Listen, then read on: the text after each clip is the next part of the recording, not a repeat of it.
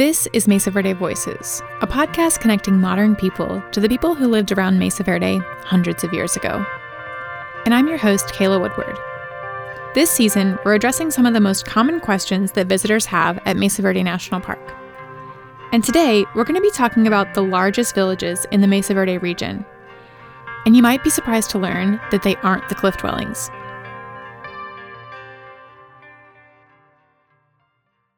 Located near the southeast corner of Mesa Verde National Park, tucked back in what's called Fewkes Canyon, is the largest cliff dwelling in North America, Cliff Palace. This stunning ancient village draws visitors from across the world to marvel at its incredibly precise masonry and architecture, rising up from the canyon slopes below.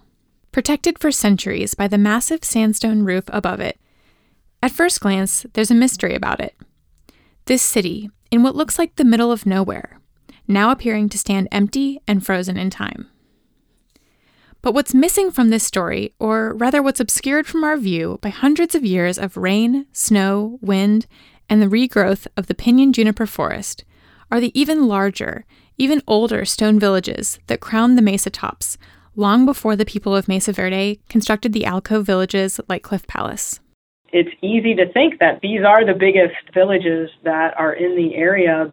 This is Donna Glowacki. My name is Donna Glowacki, and I am an archaeologist, and I am also an associate professor at the University of Notre Dame in the anthropology department. Donna has done extensive research in the Mesa Verde region, both within the national park and in the surrounding valleys below. In fact, not only within the park, but also very much outside of the park, there are many villages that are three, four, and five times larger than Cliff Palace or Longhouse, which are the two largest cliff dwellings in, in the park. If you've listened to season three of this podcast, you'll remember that we talked about how vast and interconnected the Mesa Verde region was. With strong trade relationships, bonding the people living on the Mesa Verde with the large communities in the Montezuma Valley below. One thing is to remember that where the cliff dwellings are is just a small area within a much larger social and environmental landscape, and there were Pueblo people living all over the Four Corners and across southwest Colorado, and it's important to remember that there was much more going on. If this is your first visit or first exposure to Mesa Verde or to the ancestral Pueblo world, you may think that these people kind of existed on an island, so to speak in these remote canyons. But in fact, you know, parts of Cortez are built on top of older ancestral Pueblo villages. Population estimates are tricky to do from the archaeological record, but you know, we think by the 1200s there were as many as 15,000 or even more. Some of the highest population estimates go all the way up to 30,000 people in the areas. In the last episode, we looked at a very large expanse of time, beginning some 18,000 years ago as humans were first coming onto this continent. Up to about 500 CE, as the ancestral Pueblo people were building pit house communities across the Mesa Verde region. Pueblo people lived in what's now Mesa Verde National Park for over 700 years. So during that time, it seems like their community structure changed several different times. This is Jill Blumenthal. I am Jill Blumenthal, and I am the Education Coordinator and Volunteer Program Manager at Mesa Verde National Park. So, if we start back from where we left off in that timeline of history at Mesa Verde. So, when people first settled on the Mesa in the 600s, they lived in what we call pit houses. And pit houses were wooden structures that were covered by mud adobe.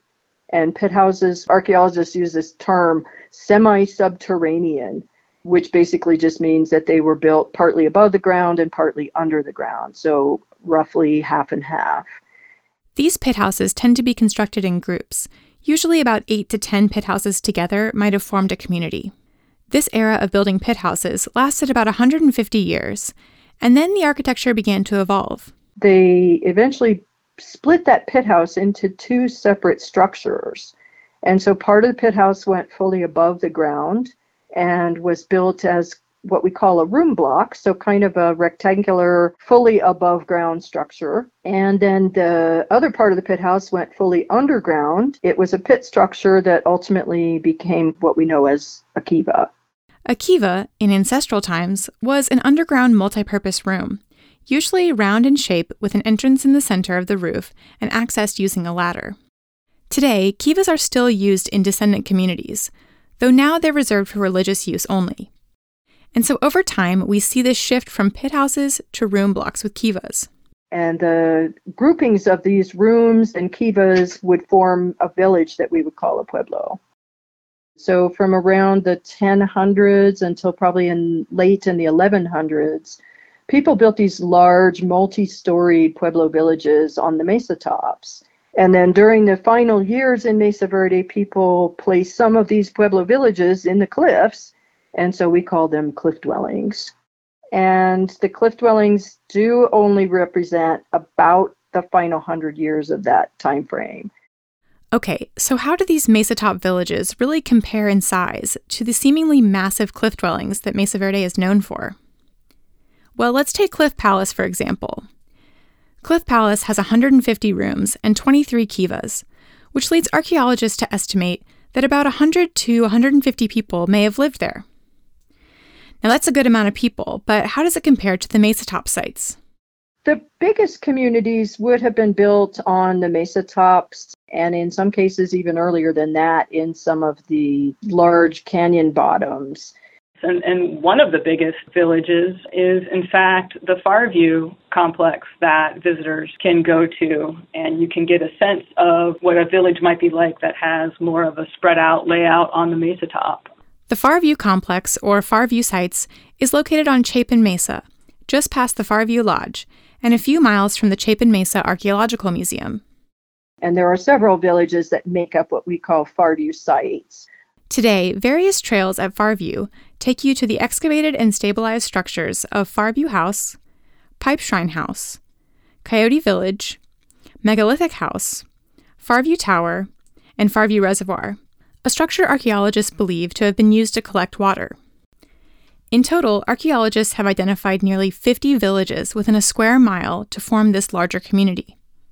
The earliest dates for Farview are in the 900s, and the ongoing research associated with the Farview community is indicating that people were living there into the early 1200s, and it's not clear yet when when they might have moved away from Farview, but at least for the initial occupation of the cliff dwellings, it overlapped with a place like Farview. This means folks were living within Farview at least 200 years before the move into the cliffs began. And at least some of them remained at Farview after the cliff dwellings were constructed. During this time, this community was one of the most densely populated parts of the mesa. Now, even with some structures excavated and stabilized, providing an exact number of rooms and population estimates is still challenging at Farview. Most of those villages have not been fully excavated.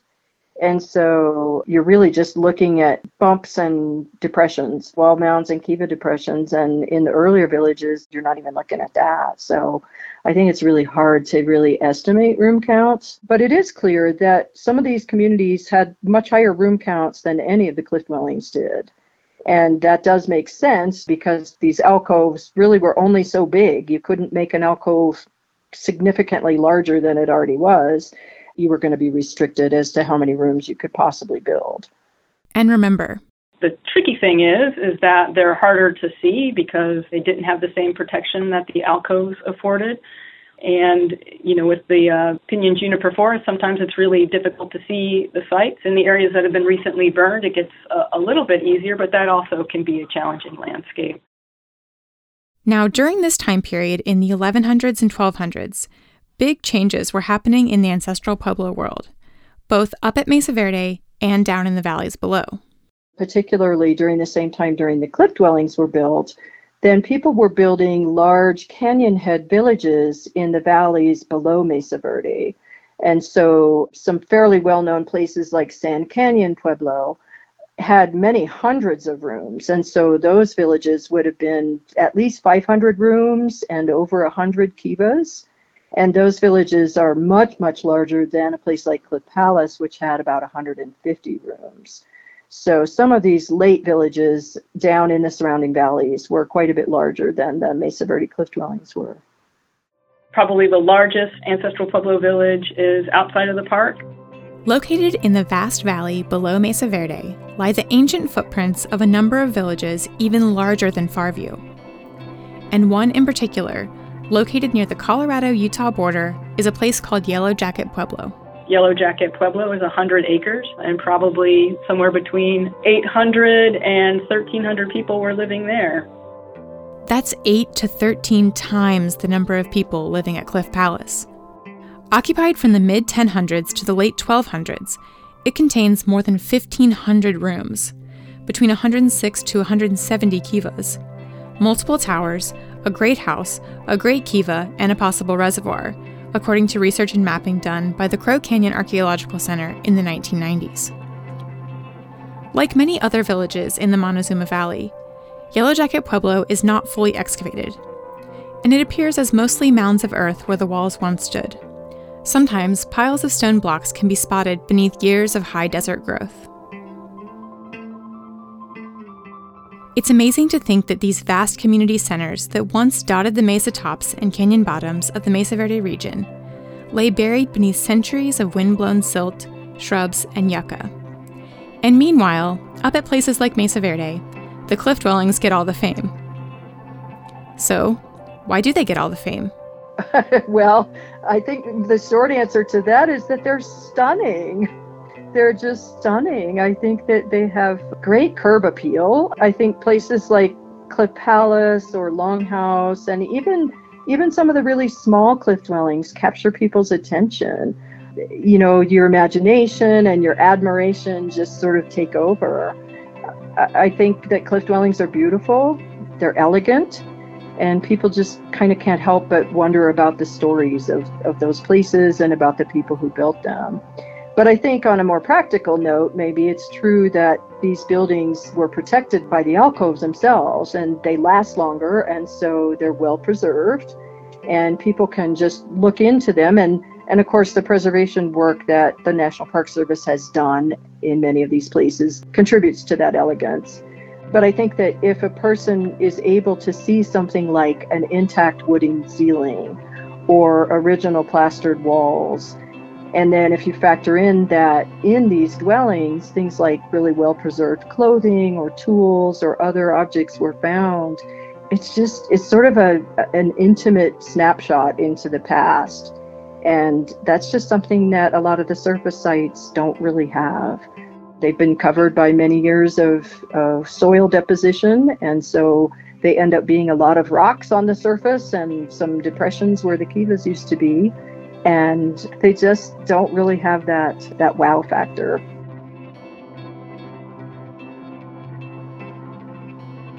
It's not difficult to understand why the cliff dwellings draw visitors from around the world and capture the attention of folks from all walks of life. And because the alcoves provided protection from the elements, people today are able to look at the cliff dwellings and picture what those very significant mesa top and canyon bottom villages would have looked like. I think that despite the fact that cliff dwelling communities do get much of the attention in Mesa Verde, at least, I think that people lived on the mesa tops for far longer than they lived in the cliffs. And those mesa top communities were probably really more the foundation of Pueblo culture than the cliff dwellings were. The cliff dwellings were really only occupied whole scale, at least what we mostly see in the cliffs, was built and lived in during about the last hundred years out of a 700 year occupation. And so they were not a long term piece of the story as far as occupation time, even though they're the best preserved piece of the story compared to the Mesa Top villages. In past episodes, we've talked about the sacredness of the cliff dwellings how the descendant people view them as living, breathing villages that are still inhabited by their ancestors. Despite their hidden appearance on the landscape, these mesa top and canyon bottom villages are also sacred spaces to the descendants and carry the same importance as the cliff dwellings. Visiting them, say, the, for example, the Farview sites, I get the same connection when I've been inside Cliff Palace, Balcony House, or over on Wetherill Mesa at Long House. This is TJ. You may remember her voice from the first episode of this season. My name is Thelma Jean Atsey. I go by TJ Atsey, and I'm a former park ranger at Mesa Verde National Park. I am a descendant from the ancient people who used to live there. I am Laguna Pueblo. When TJ visits any ancient village at Mesa Verde, she says she always has a similar experience, and she encourages all who visit places like Farview to do so with respect. I feel the Ancient One's presence. I am standing on the same spot where people walked. I can I can visualize and I can imagine footprints. I can smell the cook stove. I can smell a pot of stew. I can, you know, smell the fires, you know, just fires simmering and just the the energy is still there even though there's nothing, you know, nothing around you. And when you look out into the distance and when you look across the canyon to the other, you know, mesa at Mesa Verde, I see activity. I can see people walking. I can see groups of, you know, ladies, you know, ladies together.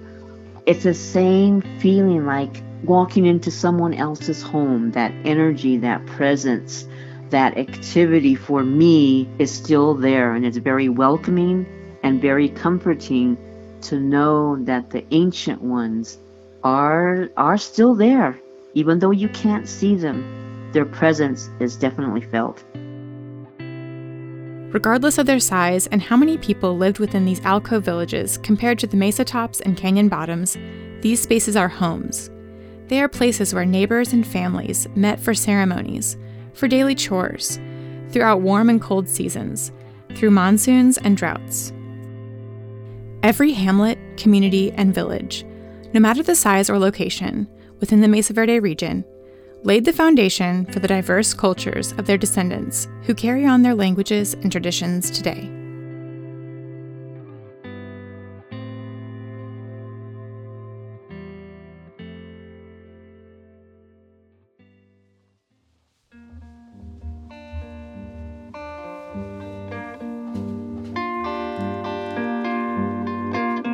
Mesa Verde Voices is a production of KSJD Community Radio in Cortez, Colorado. It is created in collaboration with Mesa Verde National Park and funded by the Mesa Verde Museum Association, with a matching grant from the National Park Service. Our show is produced and edited by me, Kayla Woodward, and our music is by David Morella. Whether you're visiting Mesa Verde National Park, planning to visit, or simply wanting to learn more about this special place, check out the Mesa Top Loop audio tour put together by Mesa Verde National Park, to hear more about the different periods of life on the landscape at Mesa Verde. Download or stream this multi part tour now on Apple Podcasts or visit nps.gov forward slash MEVE to find a transcript. You can also find that link on our website, mesaverdevoices.org, as well as additional info about Yellow Jacket Pueblo, Farview Sites, and Cliff Palace. Special thanks to Jonathan Till, Mark Varien, Spencer Burke, Chris McAllister, and Lyle Balenquah for your help in research for this episode. And thank you to Donna Glowacki, Jill Blumenthal, and TJ Atsey for sharing your stories with us. Be sure to subscribe on Apple Podcasts or Spotify. And while you're there, leave us a review. It really helps us out. Thanks for listening.